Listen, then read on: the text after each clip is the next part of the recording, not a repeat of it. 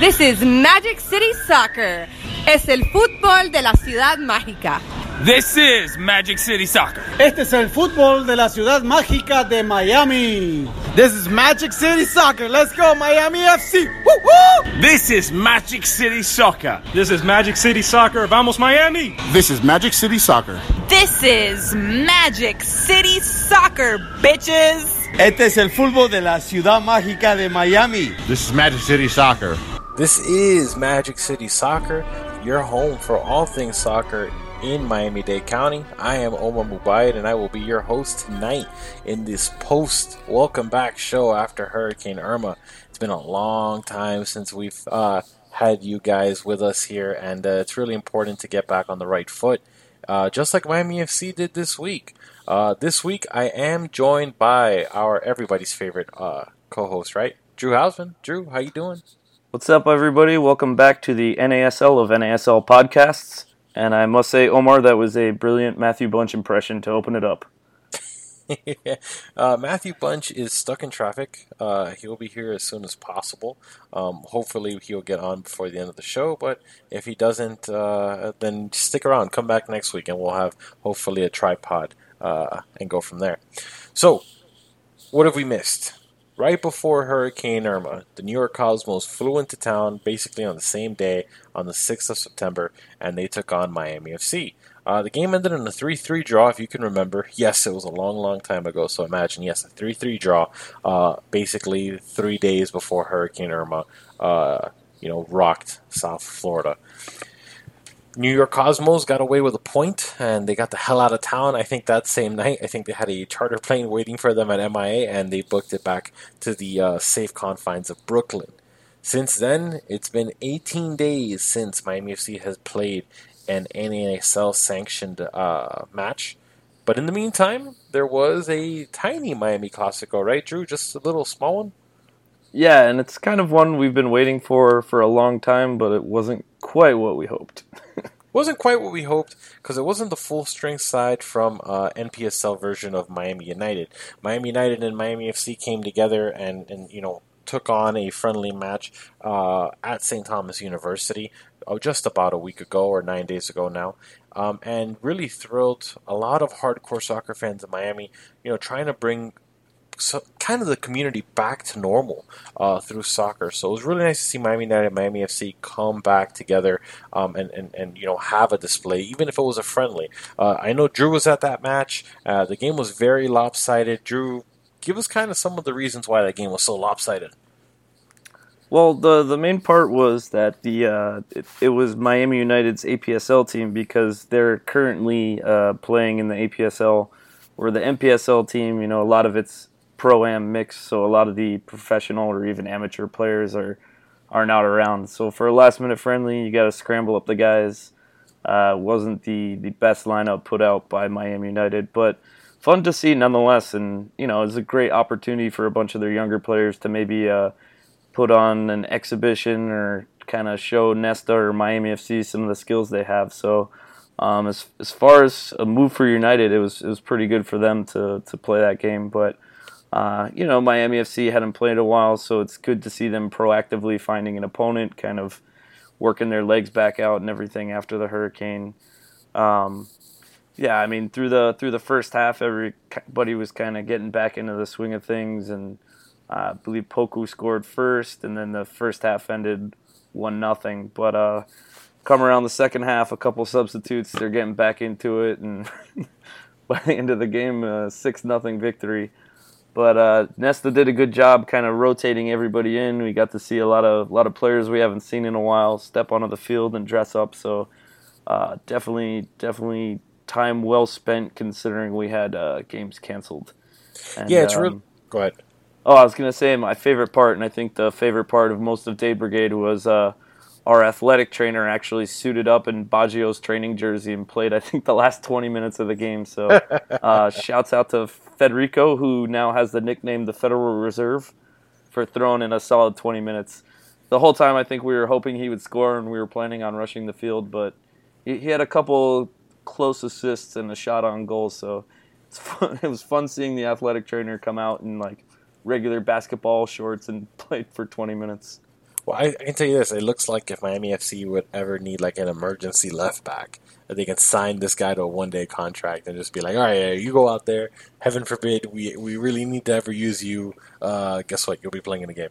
But no, it's one of those, the Federal Reserve. What a great nickname, man, the Federal Reserve. Well done. Thank you. I'll take 100% credit for that. 100% credit sounds good. 100% commission, too, all the way going to Drew Hausman. 6-0. Next Magic City T-shirt. The Federal Reserve with a trainer on it that nobody's buying. Anyway, so as Drew mentioned, game went into halftime 1-0. Both teams maybe not necessarily feeling each other out, but really trying not to get hurt after having such a long layoff. And then really the second half was just tale of two halves, right, with this game, with Miami FC just getting in goal after goal, either with Pinho, who had a brace, Poku put one in, Calvo Resende got in on the fun, putting the fourth goal of the game, and of course, hard-pressed to believe that Ariel Martinez did not score a goal in that game, because he had the fifth goal in that game with his ever-so-popular left foot. All right, so after some controversy between, I guess, essentially that friendly and the next NASL sanctioned game. And we're going to go ahead and get into that little bit of controversy and, I guess, speculative litigation coming up later in the show. The Miami FC returned to normal and finally got an NASL game under the belts after, the devastation and the cleanup of Hurricane Irma. Miami FC took up I-95. They went over to Hodges Stadium in Jacksonville. And, Drew, what did they do in Jacksonville? They treated the Jacksonville Armada like they were an APSL team. Well played, sir. So Miami FC goes ahead and walks into Hodges Stadium on Sunday, the 24th of September, and they waste absolutely zero time making their mark on that game. Stefano Pinho in the 15th minute gets a beautiful goal with an assist from Jaime Chavez, or should the assist really be from somebody else? Yeah. Was this Caleb Patterson Stool? Yeah, I don't know what he was thinking, but bless their keeper. Just totally ran outside the box, looked like he was going to grab it, and then did some sort of dolphin body swinging motion trying to head the ball. And the great part about that, where I can see like Pino's professionalism, is after the keeper missed and fell, he kind of held on to the ball, let the defender square up, and chose his shot where... I was saying, like, at the time, like, I feel like 90% of other NASL players would have just, like, gone in eyes wide open and ended up, like, sailing the ball over the net or something. So definitely hats off to him for his composure and planning his shot. But that definitely was a blessing from the Jacksonville Armada. Thank you, guys. If you have not seen that goal yet, I believe it is on the Miami FC Twitter account, I should say, at the Miami FC. Take a look at it, because the only way to really describe the goalkeeping blunder in this situation is when you're playing one of those games of FIFA and you're trying to get the goalie to come out, and somehow the ball takes this weird bounce where it kind of just like goes over your goalie, or the goalie kind of freezes, and you just want to murder your controller and throw it through the TV. I'm assuming that a lot of the Jacksonville Armada technical staff probably had that same feeling as that play was going on. And then pretty much it was 1-0 for just about the remainder of the game until, guess who? Jaime Chavez again. The man is on fire. He not only gets one goal from previous goal scorer Stefano Pinho, the assist, but he gets the third goal of the game, so two on the night with a brace in the 96th minute. Drew, 2 goals, 6 minutes apart. I'm assuming that you were maybe just a little bit under the influence at that point in time.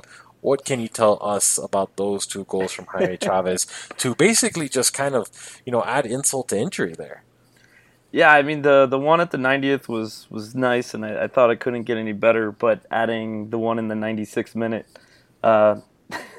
just kind of sealed off the game. Most of the time, I think earlier in the year, a lot of the Jacksonville games we played away, I believe the first 2 ended up 1-0 on the road. So to see them kind of continue the aggressiveness in the later minutes and keep going for it, it's great to see. And now my man Chavez, he's got 5 goals in the past 2 games. Now he's sick. Second place in NASL goal scoring leaders, tied with Vincenzo Rennella. Only to be behind teammate Stefano Pinho. So we got a trifecta of leaders up there. We're just dominating the league in every sense. So, yeah, it's incredible. You have to, when you look at the stats, right? It's eye popping to think that Miami FC has 3 double-digit goal scorers: Stefano Pinho, who started 19 games, Jaime Chavez, who started 15 games, and Vincenzo Rennella, who started 14 games and hasn't played a game in, what, I would say the better part of 6-7 weeks, with the last time we talked about Mr. Formaggio. Like, it's one of these situations where we're sitting here, we're saying, like, you know, that forward bunch is so plug and play. And this is a forward group that doesn't even have Aaron Dennis. If Aaron Dennis was in the mold, how many goals would he have? Probably close to double digits too, somebody would guess, right? Yeah, and it's a shame he's been injured all year. He was one of the few that missed out. He was training during that United game, but I think he has some sort of leg injury, but he was unable to participate in that one. But yeah, that's another thing. We've got another attacking threat who got a little time last year that we haven't even seen yet. But also, if you look at the goal scorers hanging out at the bottom, who also missed some time and started on this weekend, is Dylan Morris. So there's another guy. I mean, that's right. He's coming in fourth. He's got 6 goals. He leads the team in assists with 5. There's a 3-way tie at the top with, again, Vincenzo Rennella and, again, Jaime Chavez with 5 goals. So it's really, you know, the threat for this team offensively. And that's, mind you, we haven't even talked about Kwadwo Poku, right? Because of his assignments and everything else, missing a few games throughout the season. It's just, it's incredible how these guys can keep putting in goal after goal. For Miami FC, they increased their unbeaten streak over the Jacksonville Armada to 4 straight games. You want to know the last time Jacksonville beat Miami FC? Well, you'd have to go all the way back to October of last year to have a 3-2 win where Miami FC did have a red card. And Miami FC, man, let me tell you something. This team is on a roll. We were talking about such a long winning streak in the spring season. And guess what? Not to be outdone, they're starting a long winning streak again in the fall season. If I think the number's right, I believe we're at, 7 games unbeaten, or 8 games unbeaten? Yeah, I'm trying to think of the last one. Was it the Cosmos to open, right? The fall season?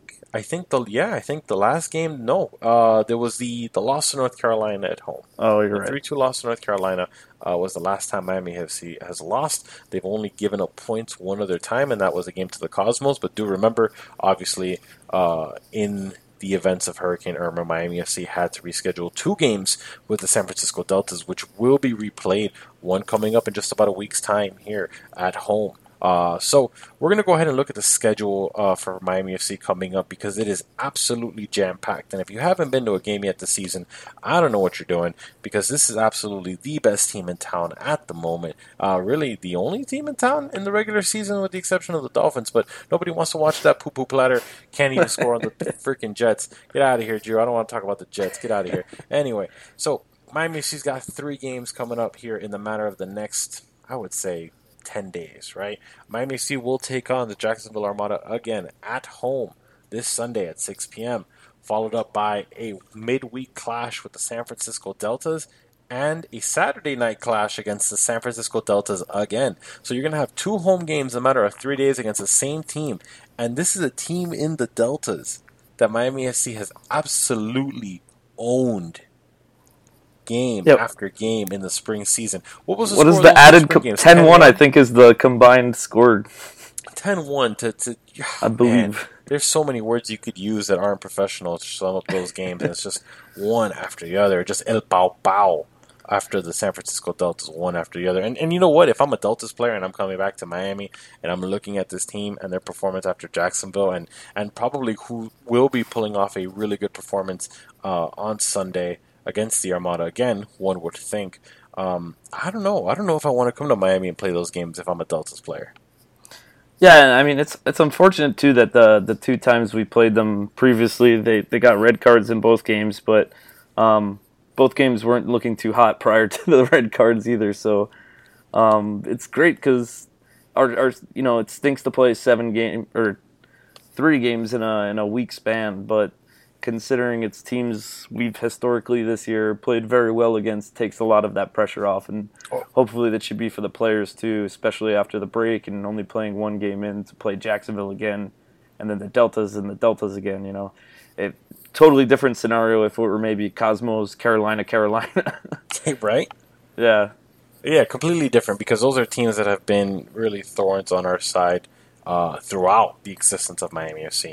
So looking again towards Sunday, Miami FC will go ahead and have a breast cancer awareness drive in honor of Breast Cancer Awareness Month in October. There will be a Miami FC bandana being given away courtesy of Doctors Hospital. Guys, remember that this is a 6 o'clock kickoff Sunday night, so it's early enough for you to bring the kids, get them home and in bed before they have to be at school on Monday. But at the same time, the tailgate party starts at 4:30, way outside of Gate 5. Over there on, what would that be, the southeast corner of the stadium? Yep, the South Beach corner. And at the same time, go ahead. We're starting a bit early this weekend because it's a Sunday, so we're going to start at 3. 3 p.m. And, start. Yeah, we're gonna have, you know, the beer from Wynwood Brewery. We're doing a barbecue. I believe either the team or Day Brigade will be taking some donations for Puerto Rico also for the hurricane relief. So just make sure to come by at 3. We're going to have the whole shebang and everything going on out there. You know, Sunday, 3 o'clock. You don't want to watch the NFL. What do you mean you don't want to watch the NFL? Hold on, wait. What are the contingency plans for this? Is there going to be a TV? We're going to have Red Zone streaming? What are we doing here? Nothing. We may have a TV, but that TV is going to be used to play FIFA. That's what I'm talking about. FIFA 18. There's only one sports team in town right now, man. I mean, there's two. There's two, and then there's two more in preseason, but we'll deal with that on another show, on the Magic City Sports Show, not the Magic City Soccer Show. All right, so again, at Miami FC Bandana, tailgate starts at 3 at the Craft Beer Garden, opens at 5:30. Guys, tickets starts at $10. Please make sure you come on out and support this team as they get ready to ramp up the run for the postseason. So we've talked about pre-Irma, we've talked about during Irma, we've talked about post-Irma, and in that weird period between, you know, recovery and this Jacksonville game, we had a little bit of legal news come down the pipeline, right, Drew? It's happening again. It's almost a day of reckoning, and it almost seems like, you know, NASL fans shouldn't be comfortable in the unknown or in the squabble that is litigation. But it seems like we are. It seems like we do this time and time again if you're a fan of an NASL club. And that is that the NASL has sought a permanent injunction from the U.S. Appellate Court, if I'm not mistaken. I believe it is at the Appellate Court, in order to remain a Division II team after the United States Soccer Federation declined NASL's basically request to stay at Division II. And relegated them essentially to Division 3. And I use the word relegated in air quotes because there is no promotion relegation, really, in the United States. So, which brings up another lawsuit. Yes, which brings up another lawsuit that if you've been living under a rock or this is your first episode on our show, we've talked about previously, but we will not talk about at the moment. So to stay on topic, essentially, the NASL is saying that MLS, the USL, and the United States Soccer Federation all are in cahoots with each other. I'd use a different word, but I got yelled out by a friend of the show for using that word, so I'm going to go ahead and not use it. It rhymes with Fafirispee. Fafirispee, yes. So, essentially, the NASL is claiming that USL, MLS, and the Soccer Federation are all in cahoots with each other, and by sanctioning NASL to Division 3 will automatically basically create a certain death to the league. Drew, what are your thoughts on this lawsuit? What are your thoughts on litigation? And what are your thoughts on NASL's claims? I mean, the claim is true to some extent because they already, you know, have kind of the monopoly going with MLS being Division 1. Now, USL is Division 2, and they have ownership of PDL, which is Division 4. There's no other game in town right now besides us and the MPSL, which is also Division 4. So then us falling back to a 3 would be killing us. You know, a lawsuit and everything, I don't really understand a lot of the legal terms of it or what it'll actually do. If we could retain the 2 status, it would be great. I don't think that's going to happen, but I think they just know they're going to get 3, and this is kind of a media blitz. Like, similar to the other lawsuit, but I guess if it needs to be done, it needs to be done. I don't know. It's just it's all confusing at this point. All right. Well, let me ask you then. Let's pretend I'm interviewing here. I'm interviewing you here for a second, I should say. How big a part of the promotion relegation spearheaded drive by Ricardo Silva do you think has played a factor in this sanctioning? It's a good question. I think it's a. I'd say maybe it's more the other way around. That maybe you think it's the other way around. What? Yeah, I think they saw this coming. I mean, obviously they want pro rel, but I think it's the other way around where because of this issue, that's where the pro rel spawns out of. You know, I think if we stayed Division II and USL stayed Division III this year, the whole pro rel lawsuit and all this pro rel talk wouldn't have come out, but. Because of how the pyramid is structured, and now that you know the feeder league to one is now equal in two with us. That's kind of the spawning point of this issue. Okay, does that make sense? No, that makes perfect sense. I guess kind of. I'm going to give you my opinion. I kind of want your thought on I guess my mindset of this issue, and I see two things that have been plagues really. In the expansion and the growth of soccer in the United States.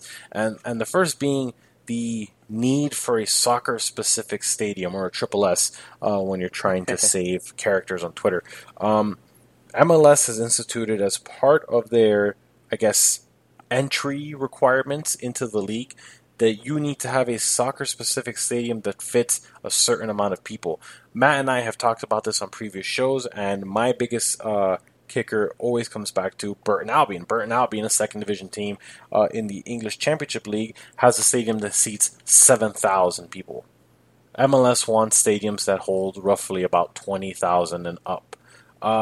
That's the number one thing that plagues really lower division soccer because, A, there is no path to the top, and if you want to be an ownership group that wants to put a team in a city, well, you need to now figure out how to build a 20,000-seat stadium when, you know, that number... You're creating artificial supply and demand, essentially, in my opinion. And the second thing, really, is this arbitrary number on two fronts. One, on the amount of individual ownerships, and secondly, on the amount of teams that you need to have in a league. Look, I think you would agree with me, Drew, when I say that 8 teams in a league... I mean, at that point, 8 teams kind of feels like you're playing in a house league somewhere. Like it's an adult recreation league, 8 teams, right? Professional leagues you see having greater numbers. Be that as it may, you know, NASL made some bad decisions. And let's not sit here and be total homers and not pretend that Rayo OKC was a terrible decision. And you know, a couple of the other teams really got picked away, including Montreal and Minnesota. And, you know, obviously you had Ottawa Fury and Tampa Bay, which I guess you can kind of look at both as saying, you know, maybe there were collateral damage in everything that the NASL has done prior to. But having a set number of teams in certain time zones, that seems arbitrary to me. And two, the fact that MLS at one point was pretty much owned 8 or 10 teams all owned by 2 or 3 different individuals, propping the league to essentially survive in its infancy. That's arbitrary as well. And USSF, in my opinion, is using these things against the NASL in order to keep USL kind of on the forefront of the non-MLS leagues in the United States. So what are your thoughts on that? Yeah, and like with the rules also, I think last year was the first year that MLS actually met the Division I requirements in the past like 7 years. And I think technically this year they don't even meet the Division I requirements. And then with the Division II requirements is also USL doesn't meet, a lot of the USL teams don't also meet those standards. But like you were saying, having an 8-team league definitely doesn't help when you're trying to compare us to USL. I mean, even back in the USL early days, they had, I think, a 6-man team or 6-man league going on at one point in time, and they got waivers for that. So, I mean, even what's best case scenario? We stay as Division II. Like, I mean, yeah, best case scenario, you stay as Division 2, and then you have 10 teams with the expansion of the two teams from California or Southern California, and then you would hope in 2018 to gather either another 2 or 4 teams, including the likes of, you know, hopefully Detroit, Chicago, Atlanta, and then one more. Yeah, and who was it? Was it New Orleans that signed a letter of commitment? Correct, yeah. New Orleans is another team that has recently been rumored, or there's been a group rumored to join NASL. But another reason why this sanctioning or ruling from USSF also becomes very interesting in the grand scheme of things is this basically puts a halt on Peter Wilt's NISA, which was a Division III component who was going to be joining the U.S. soccer pyramid, I believe, at the start of the 2019 season, which would have been a feeder directly into NASL and essentially established some type of promotion relegation within the pyramid to begin with. Yes, it wouldn't be a true promotion relegation because there's no way to get from all the way from the bottom to all the way to the top. However, you do now have ownership groups who do not need to be absolutely loaded, like Arthur Blank or Robert Kraft, etc., but can fight their way to the top with proper structure and great scouting. And now with the implosion of moving NASL to the 3rd Division, potentially, NISA isn't going to operate in the 4th Division space against NPSL teams because that just doesn't make sense. A lot of the teams that were going to be making the jump to NISA were NPSL teams like Miami United, like reportedly Chattanooga FC, etc. So, I mean, tell me what you think. Tell me if you kind of agree with me here, but by this ruling pegging NASL down one step on the ladder, you've essentially wiped out the NISA or NISA and killed any shot for promotion relegation. And this is that we're not even talking about the lawsuit in the FIFA court at the moment as well. Yeah. Well, my thing is, it depends, because if NASL drops down to Division 3, everybody's kind of thinking, well, okay, what happens to Indy 11 and Carolina? Because Carolina's been kind of the quiet team this whole time. I think their GM, like on his solo Twitter account, has said some stuff, and they never put out a club statement. And then also Indy's the other team that has kind of the long shot MLS bid in. So, you know, the big rumor now is that, well, okay, will they just go ahead and join USL? Then that'll bring us down to a six-man league. If the two California teams come in, then we're back to 8. So at that point, then the NASL has to realistically look at the NISA and just completely merge with them in a 3-4 kind of league, because, you know, what if they're going to have to drop all their league standards, their entry standards, and everything if they go down to Division 3. And everybody kind of says, oh, you know, what does the divisioning difference make? You know, what does it matter? Not that much for the hardcore fans, but when you're trying to explain your team or compare it to something, you obviously, you know, what is your team? Oh, we're Miami FC. What do they play in? NASL, what is that? Division 3 soccer. Well, what's Division 2? What's Division 1? It takes away from the overall value of your product. So it's going to change how the league has to operate, their entry fees and everything. And these new teams are going to suffer, and then it becomes, you know, more of an issue. So it all depends who jumps ship and who stays in. You know, last year with all this drama, Ottawa left, and then the Rowdies left, and then we're still recovering from that. You know, so if 2 more teams leave in the off season, every season you can't do a 2-for-2 swap. So at some time, if you go down to 3, the standards are going to have to lower. It's a mess.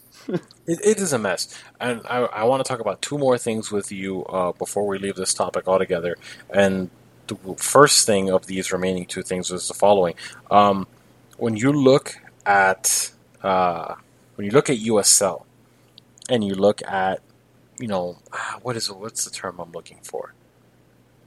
When you look at USL and you see some of the quality of their play, and you look at the play of NASL, arguably it's competitive, right? Arguably they're kind of on par with each other. You know, a lot of people look at Cincinnati, a lot of people look at Sacramento, and they look at the attendance figures with both those teams. But you and I have agreed on something previously, and I wonder your take on this explicitly, because we both feel that these organizations are playing the long con with their fan bases. And the reason that we call it, or I'm calling it a long con, is because in the USL, everybody is on the road to MLS. Every front office is telling you, yes, we're aspiring to be MLS. We want to be MLS. But a lot of the times, a lot of these ownership and front office groups know, realistically speaking, that they will never be MLS. But what happens? You have a lot of these fan bases and a lot of these supporters groups rolling out the red carpet for Don Garber when he steps out at their airports. And you kind of sit here and think to yourself, well, wait a second. If these teams were in the NASL, would they be gathering as much attention? Because there is no direct correlation between the two leagues. Yeah, I don't think. I think in some cases it would. It depends the market. Like, I feel like Cincinnati probably would draw about similar, but I feel like, I mean, if you look at Tampa, I feel like they're doing a lot better attendance now, not because they're in the USL, but because they put in the MLS bid because they're in the USL. You get what I'm saying? Like, no, I understand what you're saying. Yeah, they had worse attendance numbers when they were in the NASL. They were just kind of around for a couple of years.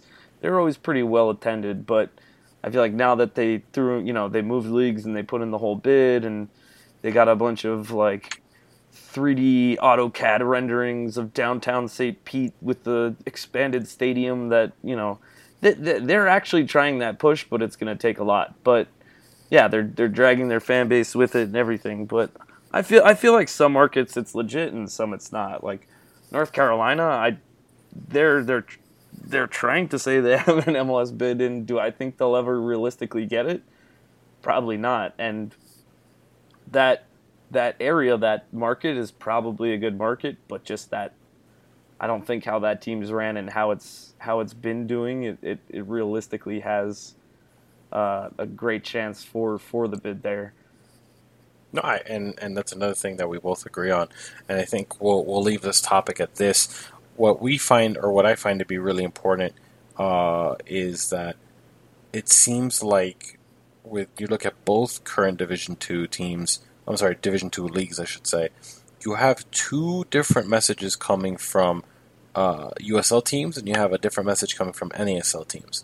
And for the majority of the NASL teams, or I should say a number of the NASL teams, there is the push for promotion relegation. They know that or at least I should say, they feel like they can compete at the Division I level and, you know, increase the revenue numbers because, I mean, look, let's be honest here for a second, right? MLS carries a lot of weight. Rightfully so or not, it carries a lot of weight. It is the first division league in this country. When the Atlanta Silverbacks were playing in Atlanta, they couldn't get 4,000 people to come to a game, and now somehow Atlanta United, because it has an MLS badge on the side of their shirt, they are getting, 50,000 people to come to the Mercedes-Benz Stadium. You know, what was it, like 67 the other day? Yeah, 67. It's absolutely insane, the numbers that they're getting, and it's strictly attributed to the fact that they play in the MLS. So you have one league saying, well, you know, promotion relegation, and we'll get there, right? We will get there. We will be the next Atlanta United, Orlando City, Minnesota United, etc. But then you have the other league saying, well, because we're in the USL, we essentially have a more favorable positioning in order to become part of the first division. So it's just funny because it's you see like the polar opposites in both messages, and then you sit there and you see the USL message and you sit and you say, wait a second, right? If you want to sit here and tell me to my face with a straight face that MLS and USL are not working together to essentially, I don't want to say kill the NASL, but to really diminish the threats that NASL poses on both leagues, like, you're full of shit. You're full of shit. You can't tell me that straight to my face because I'm looking at USL teams telling their fan bases that because they are affiliated with MLS, they have a better positioning or a better angle to getting to the first division than most other clubs. And I don't know how you feel about that, but I would appreciate kind of your insight on this as well.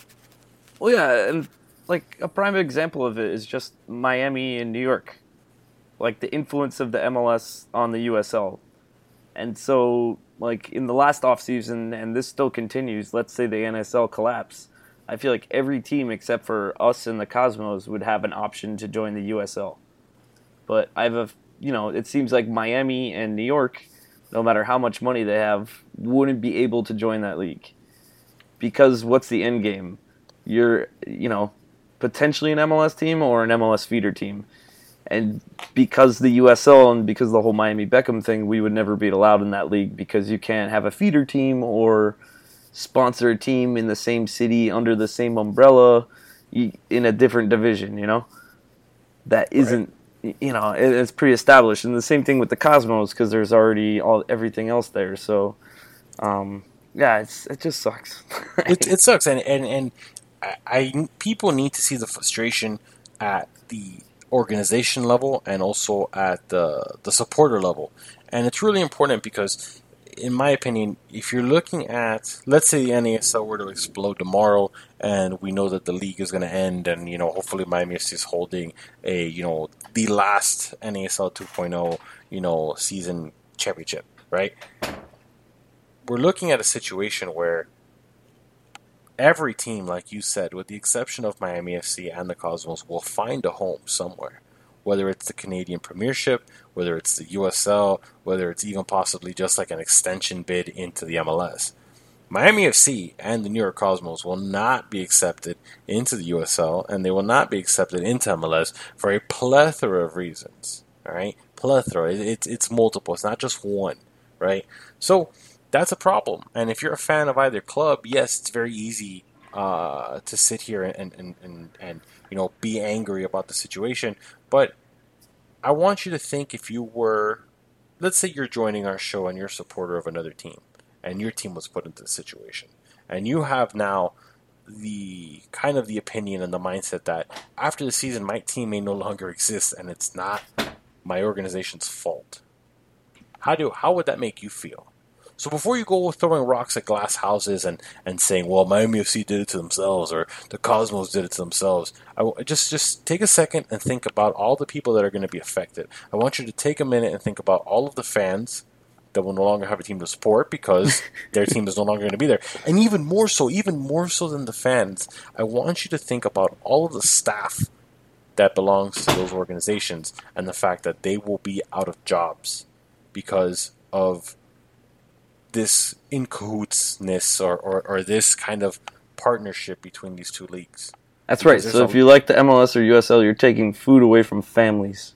You're taking food away from families. Should Miami FC and the Cosmos not find a home in the hypothetical world that the NASL does not make it? But because listen, man, NASL, much to the chagrin of MLS, man, they're a lot like cockroaches. It's very hard to kill them, and then they seem to survive a nuclear blast one after the other. All right, yeah. So to be all fair, though, too, from old NASL standpoint, the NASL sort of did it to themselves by not playing along, but that's a whole different story. And that's kind of how they are successful. Yeah, fair enough, absolutely. All right, it's a mess. We'll see over the next, 60 billion weeks how this unfolds. Yeah, it's going to be a tumultuous winter, but you know what? We'll be here to take every step of the way of the winter that's already started. Yes, winter is coming, and it may not be a good one. This is the preseason of the NASL postseason. It's we'll like the Downton Abbey Christmas special. Just when the season's over, in the middle of the off season, they tease you a little. As you can see, we're not in the same room because we clearly keep interrupting each other. Every time one goes to talk, the other person interrupts. But I will say this. We're going to move on from the litigation, the lawsuit, and possibly people being left without jobs. And I want to move over to the MLS front because the day before Hurricane Irma makes impact with South Florida, MLS, or I should say Miami MLS, David Beckham's group, finally put in their down payment for the land at the Overtown site. All right, man, we're sitting here now. What is this? This is probably going to say 4 or 5 months possibly since all of the rigmarole around Dade County and you know, approving the deal to get the stadium and the selling of the land, and I think there's still litigation in place with not only Bremen, but Matheson's son as well. Drew, I mean, if MLS Miami is to happen, I think you and I both are very much now of the notion of, yeah, show it to us, show us like the schedule that it's happening, and let us know so that we can show up. But what do you think? You think this is going to happen or no? I still can't even tell, man. But I saw that announcement and I was just like, this is just like the ultimate show of what this organization and promotion of this team has been since day one. Just a bunch of clueless people that are like not in touch with the city, not doing anything locally, to make some announcement like that during a time when like not even normal television is playing. Everything is just hurricane coverage. Everybody's in line getting stuff or evacuating the state to make like an MLS Miami statement during the middle of all that. It's just like, bravo, man. Yeah, well, that's pretty much how we both feel. It's ridiculous. It's asinine. We'll believe it when it happens. The day that I get an actual ticket, a season ticket brochure, I will be sure to look at it twice over and maybe call the phone number on the back. I still wouldn't even trust that. Yeah, I wouldn't trust that. But that's why you got to call the phone number on the back, right? That 1-800-CARS4KIDS. So we're going to get on our little plane here, and we're going to scurry across the pond very quickly. We had UEFA Champions League action today. If you're a Real Madrid fan, congratulations. You beat Dortmund 3-1. Besiktas took care of Leipzig, the up-and-comers in the German Bundesliga, 2-0. Man City notably wins again 2-0 because they win every game by a score of something to 0. Porto shocks Monaco. Liverpool, Matthew Bunch is stuck at traffic. Liverpool draws with Spartak 1-1, and Tottenham Hotspurs get a 3-0 win over the team from Cyprus. Looking at our favorite league, with the exception of the NASL, because we all have different interests, the Premier League. Drew, Arsenal, 10 points, 6 games. Thoughts, very quickly? Starting to look a little better, man. All right, a little bit better is better than losing to Stoke, right? That's where we've left it. We left it. I had to throw in a zinger because that's the last time I feel like I've seen Arsenal play or spoken to Drew about the Premier League. Was that loss to Stoke? So there you go. They've been doing better. Did they win? Yes, they beat West Brom yesterday, right? Yeah, and we mightily came back from Cologne in the Europa League. Woo!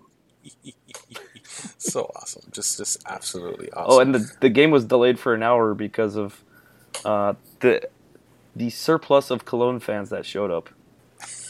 Yes. Actually, I remember this article. If you haven't seen it, please take a look.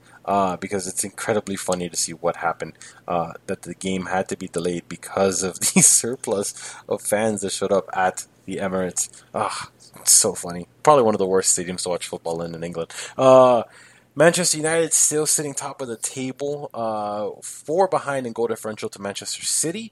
Liverpool sitting in 5th at 11. Chelsea sitting in 3rd, Tottenham in 4th. Everton surprisingly bad. Newcastle surprisingly good. If you remember our preseason predictions, I did say that Rafa Benitez might be manager of the year if he can get Newcastle in what I really thought was the top half. And they were sitting in a Champions League spot, yes, even though we're really only 3/19ths of the way through the Premier League season. But they did lose 1-0 to Brighton, lowly Brighton, who have moved up the table and out of the relegation zone with 7 points, sitting at 13th. Your bottom three does not include everybody's favorite Welshman, Lee Ifans' Swansea Swans. I can't talk. I'm trying to get through this so quickly. Sitting at the bottom of the table, Crystal Palace, man. Whew. 0 goals through 6 games. It's tough. It's bad. It's bad, man. If you're a Puerto Rico fan, you know exactly what that's like.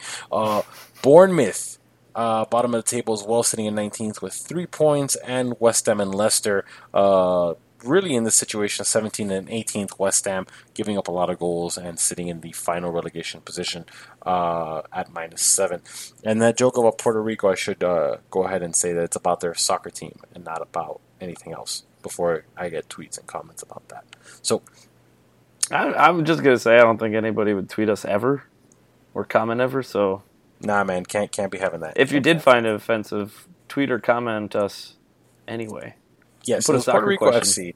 Why? Because Puerto Rico FC is bad, and now I'm sitting here having to defend something that doesn't. You could have said Edmonton. You could have said Jacksonville. I could have been, but Puerto Rico's sitting at the bottom of the combined table. They're bad. Fine. Bad. Right.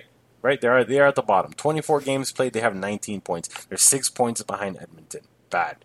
All right, just a whole lot of bad, but much better in the spring, though. 10 points in 8 games and the NASL. All righty, so this has been Magic City Soccer. We're going to go ahead and say goodbye for now. Again, we would like to see you in the stands on Sunday. Say hi to us or say hi to Drew because I'm going to be in the press box, so I'm going to be having some nice, comfortable AC. But, Drew, tell the fans where to find you on Twitter. You can find me on Twitter at It's Hausman LOL without the E. It's Hausman LOL without the E. 42nd place in the Reddit U.S. Open Cup pick'em. I was in third, man. I took a gamble, man. Listen, man. Everybody goes to Vegas one day. Alrighty, Matthew Bunch is still stuck in traffic, but you can find him at Matthew S. Bunch on Twitter. And I am Omar Mubayad, the 22nd place finisher and the second best NASL soccer subredditor at the U.S. Open Cup Pick'em. You can find me on Twitter at Mubayad11. We are Magic City Soccer. You can find us on Twitter and Facebook at Magic City Soccer. And really, come say hi to us at the match, man. Come to the game early. Go enjoy yourself some beers and some hot dogs and possibly some burgers at the tailgate. And make sure you say hi. All right. Well, I guess that's it. So long for now. And go Miami FC and go Miami Soccer. Yay.